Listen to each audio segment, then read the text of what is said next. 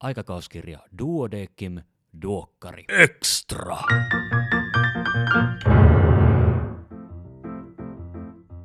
Kuinka ihanaa olisi, jos voisi päästä ajassa taaksepäin ja kertoa itselleen, miten asiat olisi kannattanut aikanaan tehdä.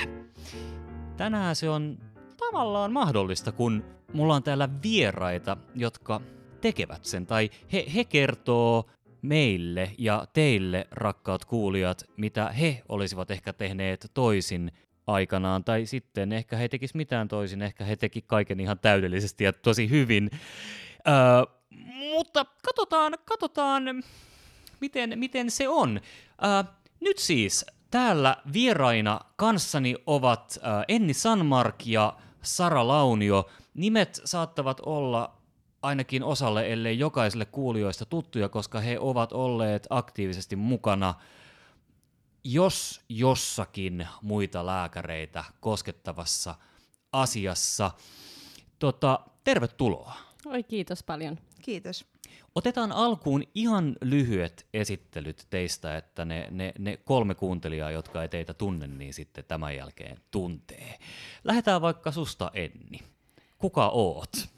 No mä oon Enni, kuten kävi selväksi, ja mä oon valmistunut Helsingin lääkiksestä 2017 tammikuussa ja tehnyt aivan liikaa töitä sekä lääkiksessä että lääkiksen jälkeen. Erikoistun korvalääkäriksi, yritän vääntää väikkäriä samalla ja sitten yritän vielä elää siihen päälle. Ja tota, tällä hetkellä työskentelen vielä Kotkassa. Ja sä oot myös opiskeluaikana ollut aktiivinen Kyllä. toimija. Kandidaattiseuran hallituksessa opetusasioissa. Ja sitten vähän eksyin NLY-matkalle ja Duodekkimiin ja minne nyt ihminen voi eksyäkään. Ja löysin lääkärin miehen, joka eksyi samoihin paikkoihin vielä kaupan päälle. Eli sä nukut kerran viikossa vähän. Ää, kyllä mä nykyään yritän ainakin kaksi yötä nukkua. Okei. Okay. Ja äh, Sara, kerro, kerro sinäkin itsestäsi. Joo, kiitos. Ja mukava olla täällä. Tuota, mä oon opiskellut Kuopiossa. Olen kuitenkin Helsingistä kotoisin ja ajattelen, että, että se, että mä lähdin Itä-Suomeen opiskelemaan, oli ehkä yksi niistä asioista, jotka on ollut aika muokkaavia sille opintoajalle ja sitten toisaalta ehkä myöhemmällekin työuralle. Silloin Kuopiossa pääsin myös mukaan järjestö, järjestömaailmaan jo silloin, että olin ylioppilaskunta ja, ja yliopistotoiminnassa silloin mukana jonkin verran. Ja sitten myöhemmin kanssa samoin kuin Enni, niin NLYn, NLYn toimintaan lähtenyt sit valmistumisen jälkeen mukaan.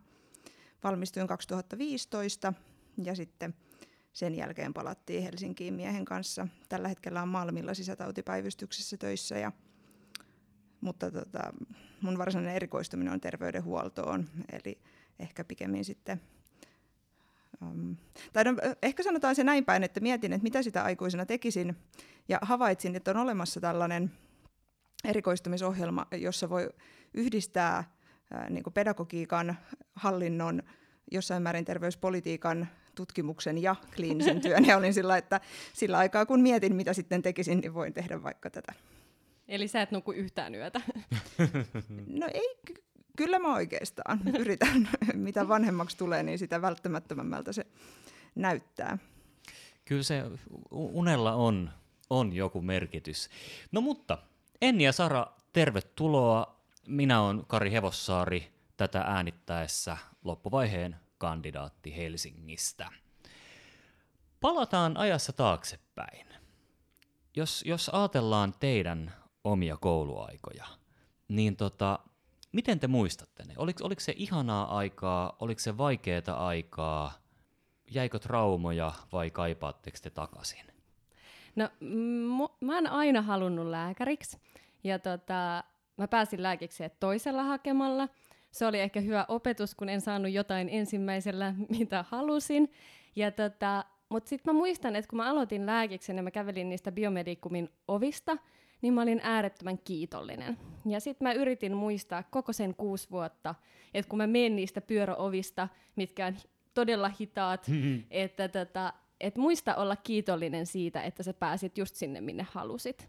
Ja kyllä mä niinku jälkeenkin päin mä muistelen niinku niitä kiitollisina ja tosi hyvinä aikoina. Sitten kun mennään ehkä syvemmälle ja muistellaan tarkemmin, niin sitten sieltä löytyy niitä rankkoja ja välillä vaikeitakin aikoja, mutta kyllä se päällimmäinen ajatus on se kiitollisuus siitä, että sai, sai mennä sinne kouluun ja sai valmistua sieltä. Joo, tota, mä hain kanssa Helsinkiin ensin. Varmasti osin siksi, että se tuntuu jotenkin itsestään selvältä vaihtoehdolta, että mikäpä jottei ei. Mutta sitten ehkä elämä teki muutamat tepposet ja sitten totesin, että itse asiassa voisi olla kauhean hyvä idea käydä katsomassa maailmaa vähän Helsingin ulkopuoleltakin. Mä pitkään haaveilin siitä, että olisin lähtenyt ulkomaille opiskelemaan, mutta sitten ihan taloudellisista syistä totesin, että ehkä esimerkiksi Itä-Suomi voi olla yhtä eksoottinen kokemus. ja mitä se siis varmasti olikin, että, että sitten hain tosiaan Kuopio ja sinne pääsinkin sitten.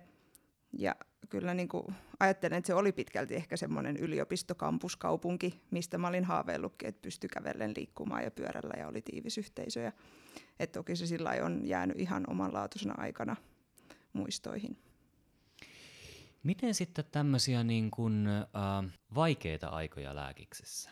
Niin oliko, oliko niin kuin, oliko ne teidän mielestä tällaisia shokkeja, kun vaikka ensimmäistä kertaa avattiin kuollutta ihmistä, vai oliko, oliko ne tota noin niin, valtavan kokoiset tentti lukemiston määrät, vai, vai ol, oliko se niin kuin kilpailu opiskelijoiden kesken, vai tota, Mä muistan kyllä oikeastaan ehkä ihan eri asiat. Tai sillä jos mä mietin, että, että tavallaan kun sä kysyit, että mitä ei jäänyt opiskeluista mieleen, niin mä muistan hirveän hyvin, kun mä pakkasin mun auton täyteen ja ajoin sen yksin Kuopioon ja sitten roudasin niitä kamoja siellä portaissa ja sitten tuli naapurin poika auttamaan, kun hän mä saanut. Tai sitten mä muistan um, hirveän hyvin sen, miten vaikea oli hallita lukujärjestystä. Että miten vaikea oli löytää luokkahuoneita – tai miten oli semmoinen olo, että on mahdollisesti hyvin niin kuin Harry Potter-tyyppisesti joutunut jonnekin linnaan, jossa ehkä oikeasti ne portaikot vaihtaa paikkaa. Mutta kyllä mä jotenkin ajattelen, että ehkä se lääketieteen opiskelu itsessään on kuitenkin ollut aika sellaista, kun on voinut odottaa. Mä kyllä, kun kans Kari kysyi tota, niin mä aloin miettiä, että mitkä on ne päällimmäiset muistot, niin ensimmäinen on se, kun mä lähdin bussilla kouluun, mutta mä siis on Kouvolasta kotoisin ja Helsingin kanssa en ollut lainkaan sinut, kun tänne muutin. Ja sitten mä koulusta tullessa aloin miettimään, että miten mä pääsen kotiin, kun se ei ollutkaan se bussipysäkki siinä niin kuin tien toisella mm. puolella.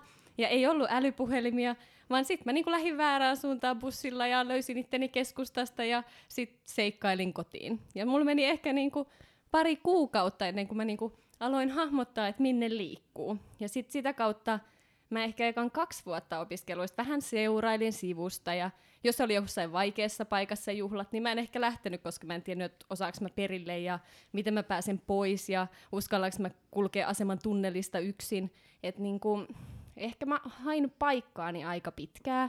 Mä tykkäsin hirveästi opiskelusta ja no ne kirjat mua ehkä vähän jännitti, kun ne oli englanniksi. Itä-Suomen tyttönä ei ehkä ollut ihan silleen niin fluentti siinä, niin se oli se, mitä mä pelkäsin, että jos ne tentit sitten, että mä oonkin ymmärtänyt ihan väärin, mitä niissä kirjoissa sanotaan, ja sitten mä vastaan jotain ihan höpö höpöä sinne tentteihin. Mutta tota, sinänsä se, että ne kirjat oli pitkiä, niin sitten ne vaan piti lukea läpi. Et se ei ehkä hämmentänyt. Kyllä mä sen ekan avauksen, meillä avattiin lapsi ekana patologian avauksena, niin kyllä mä sen muistan – ja se ehkä pelotti etukäteen, että miten siihen reagoi, mutta sitten kun ei pyörtynytkään, niin sitten pystyi olemaan ihan tyytyväinen itteensä.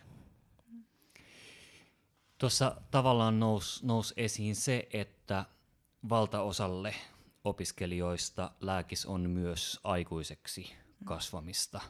Mä itse mä kasvoin aikuiseksi teatterikorkeakoulussa, tai mä en tiedä kasvoinko mä aikuiseksi vai taannuiksi mä. Et, et siinä vaiheessa kun mä aloitin lääkiksen, niin mulla oli jo suurperhe ja itse asiassa munkin ensimmäinen avaus oli lapsen avaus ja mun nuorin lapseni oli puolivuotias siinä vaiheessa ja se oli tosi vaikea koettelemus kyllä. Meillä Kuopiossahan meillä on dissektiokurssi Joo. ollut ainakin vielä silloin, kun itse opiskelin. Et mä ajattelin, että se on ehkä vähän helpompi tapa lähestyä, koska ne hajut on kuitenkin ihan erilaisia ja jotenkin se on kuitenkin niin paljon vahamaisempi se ihminen silloin, että, että siihen saa ehkä vähän etäisyyttä. Mutta... Joo, meillähän tehdään se siinä Embryn kurssilla, joka on ykkösellä vai kakkosella, mutta ennen mitään muuta, niin mennään suoraan sinne niin kuin ihan normiobduktiosaliin. Näinpä, joo, se saattaa, se saattaa olla 24-viikkoinen tai sitten se saattaa olla täysaikainen. Mutta kyllä sen muistaa. Mm. Et ei ehkä se ei ole se sellainen, että jos jostain tulee sellainen olo vähän, että kuristaa kurkkuja ja miettii, että mitenköhän tästä selvisi, niin se on se sellainen, että miten integroitu Helsinkiin ja löysi sen niin kuin, oman itsensä ja ne omat ihmiset ja muun. Että se on ehkä kuitenkin jättänyt isommat traumat tai toisaalta opettanut enemmän kuin sitten ne sellaiset lääketieteen niin kuin kauhujutut. Ja mä ajattelen, että ehkä niissä kaikissa kokemuksissa kuitenkin ollut tosi leimallista se, että nekin on koettu yhdessä. Että tavallaan, että tosi suuri osa varmasti aina lääketieteen opiskelijoista tulee toiselta paikkakunnalta. Moni niin kuin ensimmäistä kertaa asuu yksin. Siinä on aika paljon opettelemista. Ja sitten yleensä se, totta kai se on pitkä aika, kuusi vuotta vielä siinä kohtaa, että kasvetaan tosi paljon. Monet perustaa perhettä ja ja sitä, mutta samoin sitten se kaikki lääketieteellinen uusi niin käydään läpi yhdessä ja kyllähän se sitten ehkä niin kuin sitä just miettii, että, että totta kai niin kuin niihin kurssikavereihin suhtautui silloin alusta asti sillä läheisesti, kun nyt koulukaverit on ollut tärkeitä aina, mutta ei sitä varmasti silloin ihan heti alusta ymmärtänyt, että, että oikeasti nämä tulee olemaan niitä ihmisiä, kelle mä soittelen eläkeikää asti konsultaatioita että, että ehkä se semmoinen läheisyys, mikä lääkäriprofessiossa kuitenkin vielä on, vaikka meitä onkin niin paljon enemmän, niin, niin on sitten päässyt yllättämään.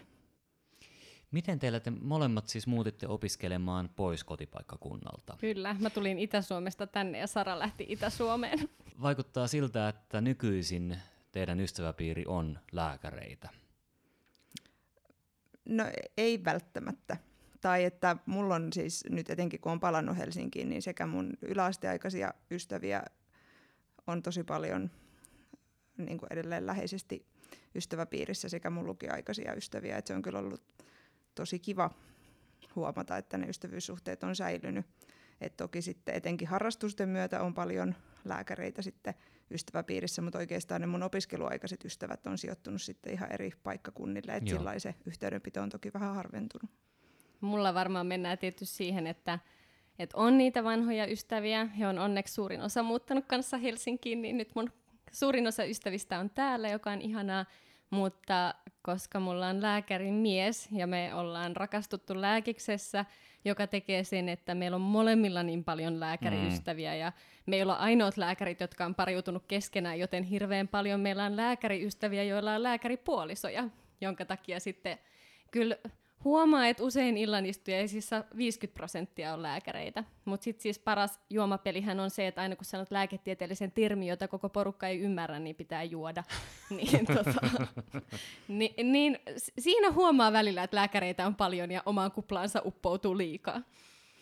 Mulla on toki ehkä se ero, että mä lähdin ylioppilaskuntatoimintaan mun ekana opiskeluvuonna jo ja sitten tosiaan oman mieheni tapasin siellä. Ja toki sitten meidän, meidän ystäväpiiri koostuu paljon ylioppilaskuntatoiminnassa aktiivisesti olleista henkilöistä, niin sitten on hyvin kyllä moniammatillinen myös se opiskeluajoilta jäänyt kaveriporukka. Okei. Siirrytään sitten opiskeluissa vähän eteenpäin. Kumpikin teistä alkoi tekemään lääkärin töitä opiskelujen aikana, eikö näin? Kyllä. Kyllä. Ja se on kohta, mitä ihan varmasti jokainen kandi jännittää jos se ei jännitä, niin sit, sit on aika jännä juttu. Mutta tota, ja varmasti tätäkin kuuntelee semmoiset kandit, jotka tietää menevänsä ensi kesänä ekaa kertaa töihin. Miten sitten, kun te mietitte teidän omia pelkoja silloin aikanaan, niin miten ne pelot toteutu ja ne huolet? Oliko ne, oliko ne turhia, oliko ne aiheellisia? No mä käsittelen pelkoja, mä tykkään hallita kaikkea, omaa elämääni ja kaikkia muitakin aina kun pystyn, niin mä muistan kun mä lähdin töihin, niin mä en ehkä etukäteen osannut hirveästi pelätä, mutta mulla oli sellainen systeemi, että vikan kuukauden ennen ekaa kesätyötä, niin joka päivä mä kävin yhden, mä menin Malmin sisätautipäivystykseen, niin yhden sisätautisen ongelman läpi niin kuin potilaan tulosyitä. Ja sitten mä kävin läpi ne kaikki diagnoosit ja hoidot ja muut, ja mä tein sellaisen hirveän pitkän muistikirjan, ja sitten aina illalla, kun oltiin käymässä nukkumaan, niin mieheni Juuhan aina sitten kysy yhden näistä, että sulle tulee nytten potilas, jolla on tämän verran kuumetta ja nämä paineet, niin mitä sinä mietit? Ja sitten me käytiin läpi tällaisia potilaskeissejä se vika kuukaus ennen mun ekaa kesätyötä. Juuhan oli niin kuin edellisenä kesänä ollut Joo. samassa paikassa. Niin mä otin tällaisen kontrollifriikin asetelman tähän. Sitten jälkeenpäin osoittautui, että oli paljon, mitä mä en ollut tajunnut pelätä, ja mä kompastuin niihin asioihin, mutta etukäteen mä niin kuin hallitsin enemmän kuin pelkäsin. Wow, toi on muuten hyvä idea tehdä tolla tavalla. Kyllä, kyllä se opetti, ja kandidentti oli sitten tota, oli kuitenkin ohi, ja se oli tulossa se tota, lopputentti pari vuoden päästä, niin mä kaivoin ne mun muistinpanot siihen esiin. Musta se on jotenkin oikeastaan niin aika ihanaakin, miten me ollaan Ennin kanssa ennenkin paljon tästä puhuttu, että miten me on tavallaan tehty hyvin eri lailla. Ja ehkä nyt päädytty ihan samoihin paikkoihin. voi varmasti ajatella, mutta että äh, no mun opiskeluajalle varmasti oli tosi leimallista se niin kuin ekstrakurrikulaariaktiviteettien Joo. määrä. Ja varmasti niin kuin, no se, mistä mä silloin koin huonoa omaa tuntoa, oli se, että mä jotenkin aina koin, että, että mä opiskelin liian vähän, mutta sitten mulla oli myös jonkin verran ihan opiskeluun liittyviä vaikeuksia silloin opiskeluaikana. Et mulla itse asiassa puhkesi siis paniikkihäiriö Joo. silloin, mutta se oli hyvin jännittävä kokemus. Näin jälkikäteen sitä on mukava muistella, kun se on mennyt ohi. Mutta et, et siinä oli monta syytä, miksi se niinku ihan varsinainen lääketieteen opiskelu ei aina sujunut ihan niin kuin olin, sanotaan vaikka lukioaikoina tottunut opiskelemaan. Mutta sitten itse asiassa, ja niin kuin no varmasti siihen liittyen, niin en sitten lähtenytkään lähestymään töihin menoa sillä lailla, että olisin jotenkin pyrkinyt hallitsemaan sitä tietoa, vaan jotenkin enemmän vaan sillä silmät kiinni ja hyppää sinne veteen ja yritä ehkä valita sellaisia työpaikkoja, missä sitten tiettävästi olisi hyvä ohjaus ja, ja varmasti, tota, tai vältinkin ihan päivystystyötä aika pitkään sen takia. Mutta tota, se, mikä sitten tuli yllätyksenä, etenkin sitten ekana terveyskeskuskesänä, niin huomasinkin, että itse asiassa se kaikki järjestötyön määrä, mitä oli tehnyt, niin mulle olikin päässyt kehittymään aika hyvät niin kuin työskentelytaidot. Että mä olinkin itse asiassa ihan hyvä tekemään töitä. Ja sitten ilmeisesti nyt kuitenkin perusälykkäänä ihmisenä, niin sitä tietoakin oli sitten jostain syystä vahingossa uponnut sinne päähän, niin, niin, kyllä, niin kuin, kyllähän se siinä sitten sujuu. Ja ehkä sitten toisaalta varmasti kuitenkin sitten ehkä kuitenkin myönnettäköön vähän kontrollifriikkinä ihmisenä, niin, niin mä sitten lähestyin ehkä asioita hyvin paljon siitä näkökulmasta, että, että jos joku voi mennä pieleen, niin se varmaan menee pieleen, enkä niin lähtenyt yhtään puskemaan yli niiden omien rajojen, jolloin sitten toisaalta myös huomasi, että siinä oppii ihan kauheasti, kun vaan reilusti aina kyseli. Ja sitten se, mikä oli toisaalta kauhean ihana palaute senioreilta, oli se, että he haluaa, että sä kysyt. Että jos sä et kysy, niin eihän he tiedä yhtään, että mitä sä tiedät. Että tavallaan, että et, et ei heitä ikinä huolestuttanut se, että pärjätäänkö me yksin, vaan nimenomaan just se, että et ne, jotka kuvittelee pärjäävänsä yksin. Et koska... Mitä siellä sitten tapahtuu oikeasti Niin. silloin? Ja, ja onhan se nyt ihan niin kuin absurdi ajatus, että, että lääketieteen opiskelija voisi hallita sen ammatin niin hyvin kuin erikoislääkäri, että tietenkään ei voi. Ja, ja kun se on vaikeaa sittenkin, kun on ihan tavallaan valmis erikoislääkäri, niin totta kai pitää puhua ja keskustella. Ja se on yksi tämän ammatin hienoimpia puolia, että tässä saa keskustella kollegojen kanssa. Mutta siis tähän, kun jos ajatellaan, että mä sit pärjäsin hirveän hyvin, niin mä menin ekaa päivää Malmille sit oikeana lääkärinä ja aamupäivä oli tosi rauhallinen ja mä olin ihan pettynyt, kun mitään ei tapahtunut, koska mähän olin valmistautunut kaikkeen.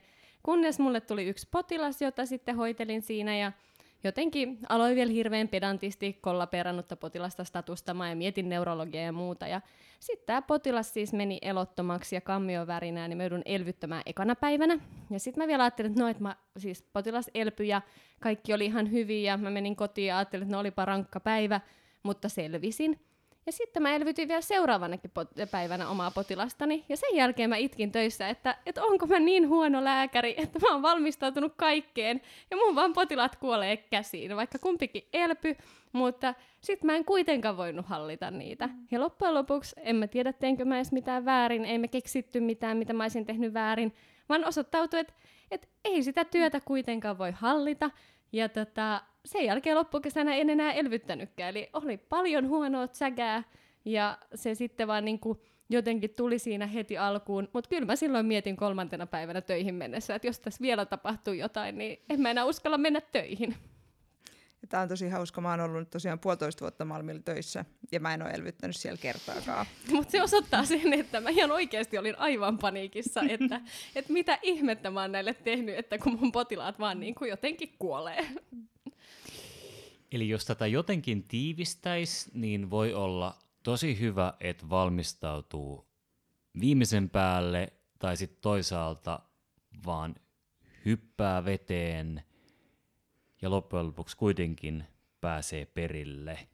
Kyllä. Tai itse asiassa mitään perille pääsyä ei ole. Varmaankin se, että menee korskeana, itseluottamusta puhkuvana ja varoo tarkkaan sitä, että kukaan ei missään vaiheessa taas saa tietää sitä, että ei tiedäkään kaikkea. Olipa monimutkainen lauserakenne. Yritetään tätä vähän yksinkertaisemmin. tota, kannattaa kysyä. Ei kannata esittää, että tietää.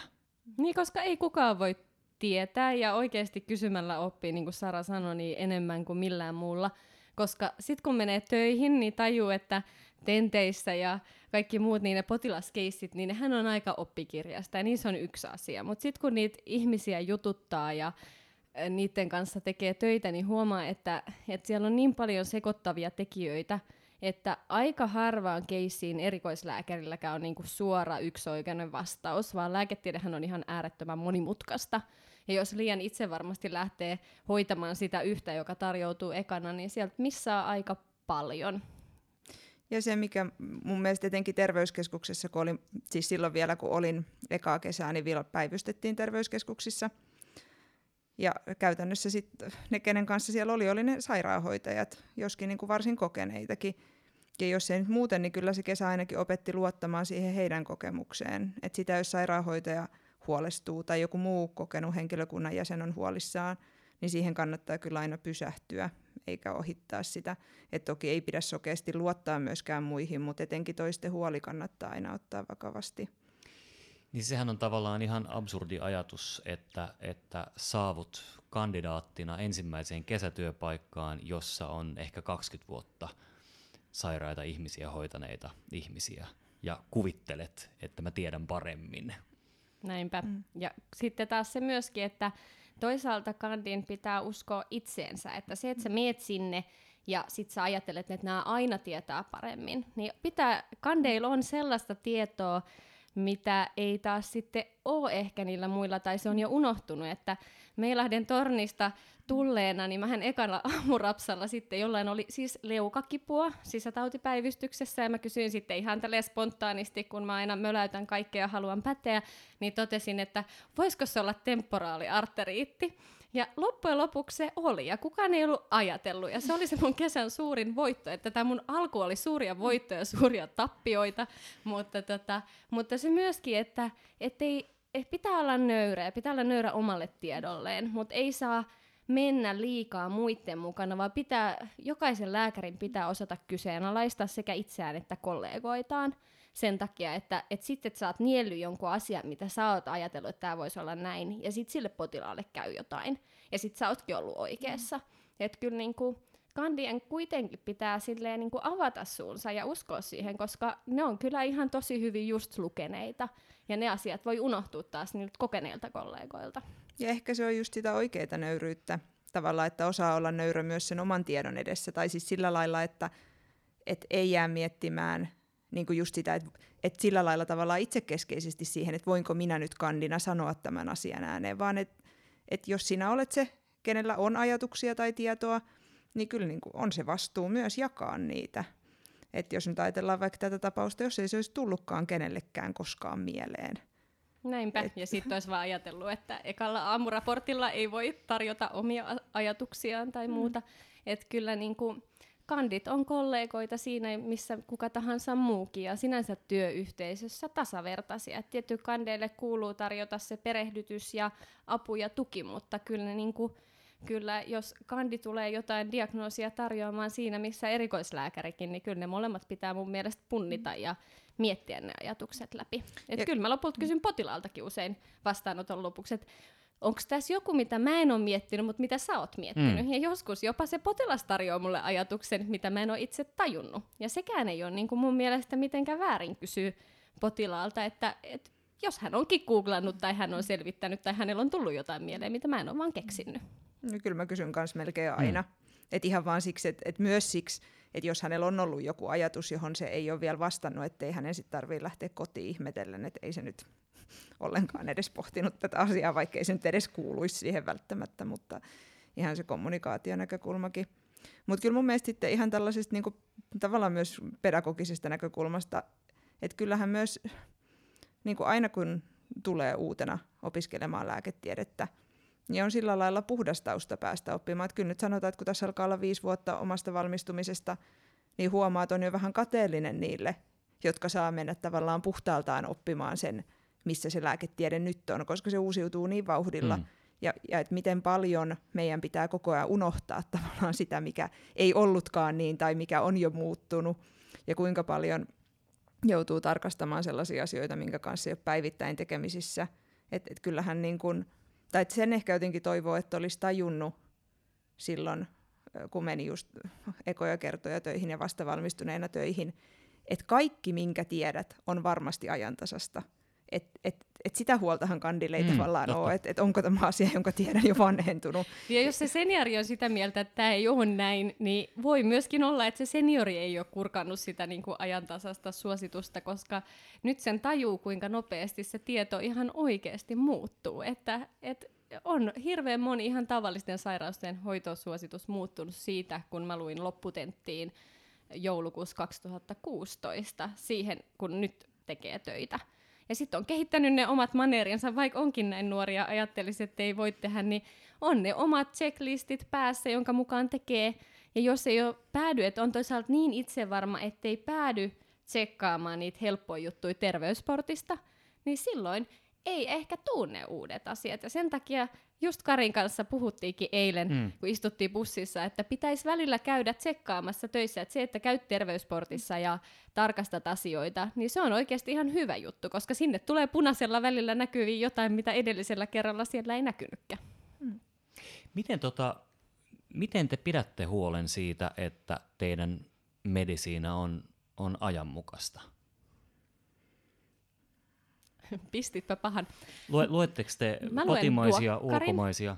Joo, duokkarin mä luen aina. Mä yritän lukea sen kannesta kanteen, koska on hirveän jotenkin haikeeta luopua mistään erikoisalasta, mitä on joskus opiskellut. Ja tota, välillä se jää puoleen väliin, mutta aina mä aloitan etusivulta. Ja lääkärilehteä ja sitten tota, sitten tietysti sosiaalinen media tarjoaa sen, että voi Twitteristä tai Facebookista ehkä seurata joitain lehtiä tai joitain tällaisia, niin kuin, että kun ihmiset nostaa myöskin sinne nykyään niitä uusimpia niin kuin tutkimusjuttuja. Sitten tietysti varmaan oman alan kirjallisuutta pitäisi lukea enemmänkin, mutta tässä pelastaa se, että kun erikoislääkäritentti tulee ja sinne tulee kaikki kolmen vuoden oman alan lehdet, niin siinä saa vielä kerran sellaisen niin kuin oikein kunnon kirjallisuuskatsauksen ilman, että tarvii olla pelkästään niin kuin itse itseään sivistä. Et sen jälkeen loppulääkärin ura jää aika omalle vastuulle ainakin tällä hetkellä. Siis toki niin kuin tietenkin tuohon lisäksi, mitä ennen sanoin, niin koulutuspäivät, että niihin mun kokemuksen mukaan on aika hyvin päässyt. Suomessakin on minusta aika hyvin tarjotaan siis nimenomaan lääkäripäivillä vaikka semmoista vastavalmistuneille sopivia Ja nuori lääkäripäivillä. Hmm. Toki nuori lääkäripäivä on aivan erinomainen koulutus, jossa tänä vuonna on vielä enemmän työpajatyyppistä työskentelyä. Sori tästä mainoksesta. mutta, tota, mutta toki mulla ehkä vähän haastaa se, että äh, tavallaan se niin kuin tietynlainen rajaaminen, että et, et toki niin kuin siihen sisätautimedisiinaan nyt yritän sillä lailla perehtyä siinä määrin, kun sitä nyt teen, mutta et, et varmasti niin kuin enemmän ja enemmän koko ajan näyttää siltä, että työura ehkä suuntautuu muualle, ja sitten toki sen, sen tiedon määrä sitten haastaa valitettavasti vähän sitten kyllä sitä lääketieteellisen tiedon ylläpitoa. Että...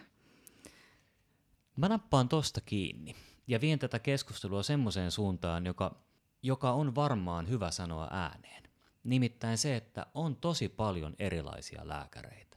Et on, on niitä sankarilääkäreitä, jotka päivystyksessä pelastaa just tällä hetkellä käsiin kuolevia ihmisiä.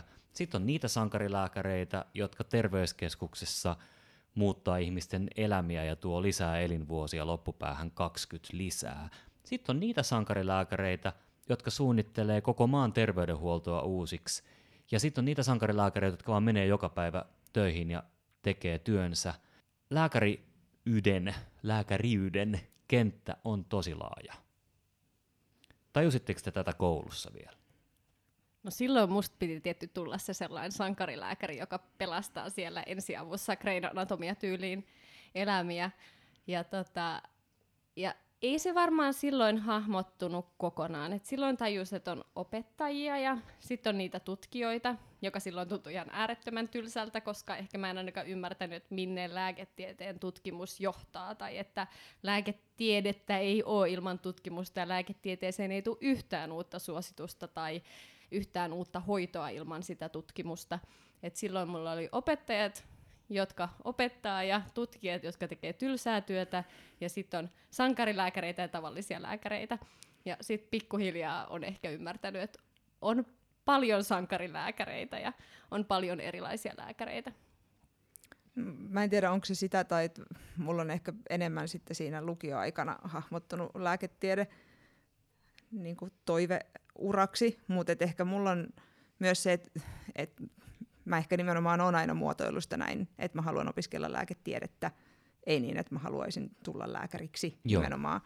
Että kyllä jotenkin mä valikoin lääketieteen siksi, että, että musta tuntuu, että se tosi kivalla tavalla yhdisti niin kuin luonnontieteet ja yhteiskuntatieteet ja tavallaan niin kuin, jotenkin tuntuu, että semmoista ihmisen kokonaishyvinvointia nimenomaan tarkasteli, että ehkä mä katoin sitä aika eri näkökulmasta. Sitten toki Toki totta kai niin, että siinä on myös se niin kuin lääkärin työ, mutta niin kuin tuossa aiemmin sanoinkin, että, että tavallaan se, että lääketiede mahdollistaa sen, että voi yhdistää tutkimusta, opetusta, hallintoa, kliinistä työtä yhä edelleen niin kuin yhden ihmisen työuralla, eikä niin, että olisi pakko valita hyvin semmoinen tavallaan yksipuolinen polku, niin se on ollut varmasti yksi lääketieteen suurimpia viehätysvoimia. Ja tämä on sellainen, joka jokaisen kandin kyllä niin kuin jollain lailla, jos miettii, että onko tehnyt oikean valinnan ja onko se lääkäri, jos nyt kuitenkaan se, mitä mä oikeasti haluan tehdä, niin lääkärinä voi kyllä tehdä ihan mitä vaan. Et se on niinku kiitollisimpia ammatteita tässä maailmassa. Että sä voit olla tekemättä, ot, katsomatta sitä stetoskooppia potilaita, jos haluat, ja voi tehdä hallintoa, ja voi miettiä taloutta, ja voi opettaa, mitä mä haluaisin tehdä, voi tutkia, ja tutkijakin voi niin kuin ilmiöitä ihan niin kuin laidasta laitan, että tutkiminen ei ole vaan pipe- pipetointia. Et kyllähän niin kuin lääkärinä sä voit nykyään tehdä, sä voit olla konsulttina. Et voi tehdä melkein, niin kuin, että lääkärin perustutkinto kuitenkin niin kuin antaa mahdollisuuden hakeutua elämässä melkein minne tahansa. Ja se on aika hienoa. Eli toisin sanoen, että jos ei tunne olonsa ihan kotosaksi siinä vaiheessa, kun sitä pientä syntymätöntä lasta avataan sun silmien edessä ja sitten alkaa miettiä, että ehkä tämä ala ei ole mua varten, niin itse asiassa valtaosa lääkäreistä ei koskaan avaa pieniä syntymättömiä Kyllä, lapsia. ja jos tuntee ekan kesän jälkeen, että onko tämä mua varten, niin silloinkaan ei tarvitse säikähtyä. Tai että tuntee lääkiksen jälkeen, että onko tämä mua varten, koska edelleenkin pystyy valitsemaan. Että sä pystyt tietty ne amanuensuurit käydään ja niin kuin, pitää sille tehdä hetkilääketiedettä sellaisena kuin se ehkä koulussa näyttäytyy ja televisiossa, mutta et ei sen jälkeen sun tarvitse tehdä mitään ni, niistä niinku kliinisistä jutuista, mitä sä et halua, että se antaa mahdollisuuden. Sanoit, miten televisiossa näyttäytyy, koska siis ainakin mun, mun siis, tämä kerroin sulle, että kun mä hain, hain lääkikseen, niin mun, mun niin kuin lääkäri oli tota Lost-telkkarisarjan tämä tää lääkäri, joka siellä Autiosaarella, se teki kaiken se teki ihan kaiken. Ja mä ajattelin, että musta tulee samanlainen. Kyllä mä niinku tiesin, että ei se varmaan niinku oikeasti ole mahdollista. Koska sä olit aikuinen silloin. Mä en edes ollut aikuinen, kun mä lähdin lääkikseen. Mutta teidän olisi pitänyt ruveta sitten eläinlääkäreiksi, koska he tekee edelleen kaiken. Mulla on hyvä ystävä, joka on eläinlääkäri, ja hän pipetoi ja mikroskopoi ja tekee kirurgian. Ja, ja niin auttaa kuin, synnytyksissä. Ja... Joo, kyllä. Että sitä kun kuuntelee välillä on semmoinen, että, että, minähän olen ihan lelulääkäri. Tämä, tämä on todellista medisiinaa, kun ollaan keskellä yötä jossain tallissa synnyttämässä vasikkaa. Niin, ja ne on kuitenkin, eikö ne ole kuitenkin että vielä niin kuin monelle eri eläinlajille Siis kyllä, kyllä. Juttuja. Totta kai siis. Mehän ollaan vaan tämmöisiä... Yksi niin, laji niin. ja yksi elinjärjestelmä. Ihmislääkäreitä. Heillä on ne loput lajit. Mutta ne, jotka haluaa tehdä taas sitä kaikkea, mitä Kari haluaisi, niin sit, sit jo, joita niitä, Kari kuvitteli. joita Kari kuvitteli haluavansa, niin et onhan toisaalta edelleen siis kliinisesti paljon mahdollista, että sitten ei tarvitse olla pettynyt, että pitääkö mun valita joku, että sitten voi yleislääkärit ja akuuttilääkärit ja anestesialääkärit tekee hirveästi monenlaista, että, että sekin on mahdollista. Näinpä, ja, ja kun vaikka lukee, lukee tuskaaluista Apotin ja muiden systeemien kanssa, niin varmaan koodarilääkäreillekin olisi tarvetta, ja sotea kun seuraa, niin poliitikkolääkäreillekin on tarvetta. Ja... Eli suomeksi voi, ei tarvitse päättää, mikä tulee aikuisena, kun voi aina vaihtaa sitä. Ja Lääkäriliitollahan oli tästä projekti, missä just tavallaan tehtiin näitä tämmöisiä malleja tai että mitä ne tulevaisuuden lääkärin ehkä arkkityypit tai tällaiset voisi olla, että, että toki oli nämä niin kuin terveyskeskuslääkärityyppiset ja kirurgit, operatöörit, mutta että siellä oli paljon just näitä datan kanssa tekemisissä olevia ja sen tyyppistä, että se, se on ihan kiinnostava kans tutustua, jos se ei ole, ole aiemmasti tuttu.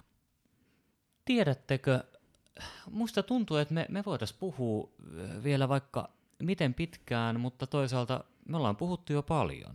Kun mä tässä on kuunnellut teidän tarinoita, niin toinen teistä on, on niin kuin valmistautunut kaikkeen ennalta ja yrittänyt rakentaa palikat valmiiksi ja sitten tullut toteamaan, että ne palikat ei kuitenkaan aina kuitenkaan menekään niin kuin itse haluaa.